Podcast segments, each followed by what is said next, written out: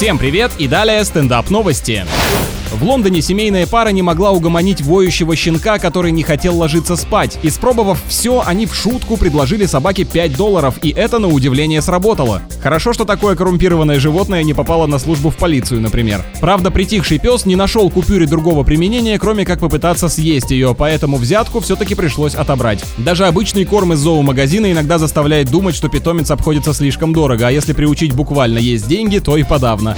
А житель США сделал свое крыльцо на Хэллоуин Хэллоуин настолько страшным, что сотрудник курьерской службы боялся подойти к входной двери, но в итоге сумел себя взять в руки и доделал работу. А можно было просто попросить помощи у кого-то из бесстрашных и наглых детей, которые клянчат конфеты, несмотря ни на какие скримеры.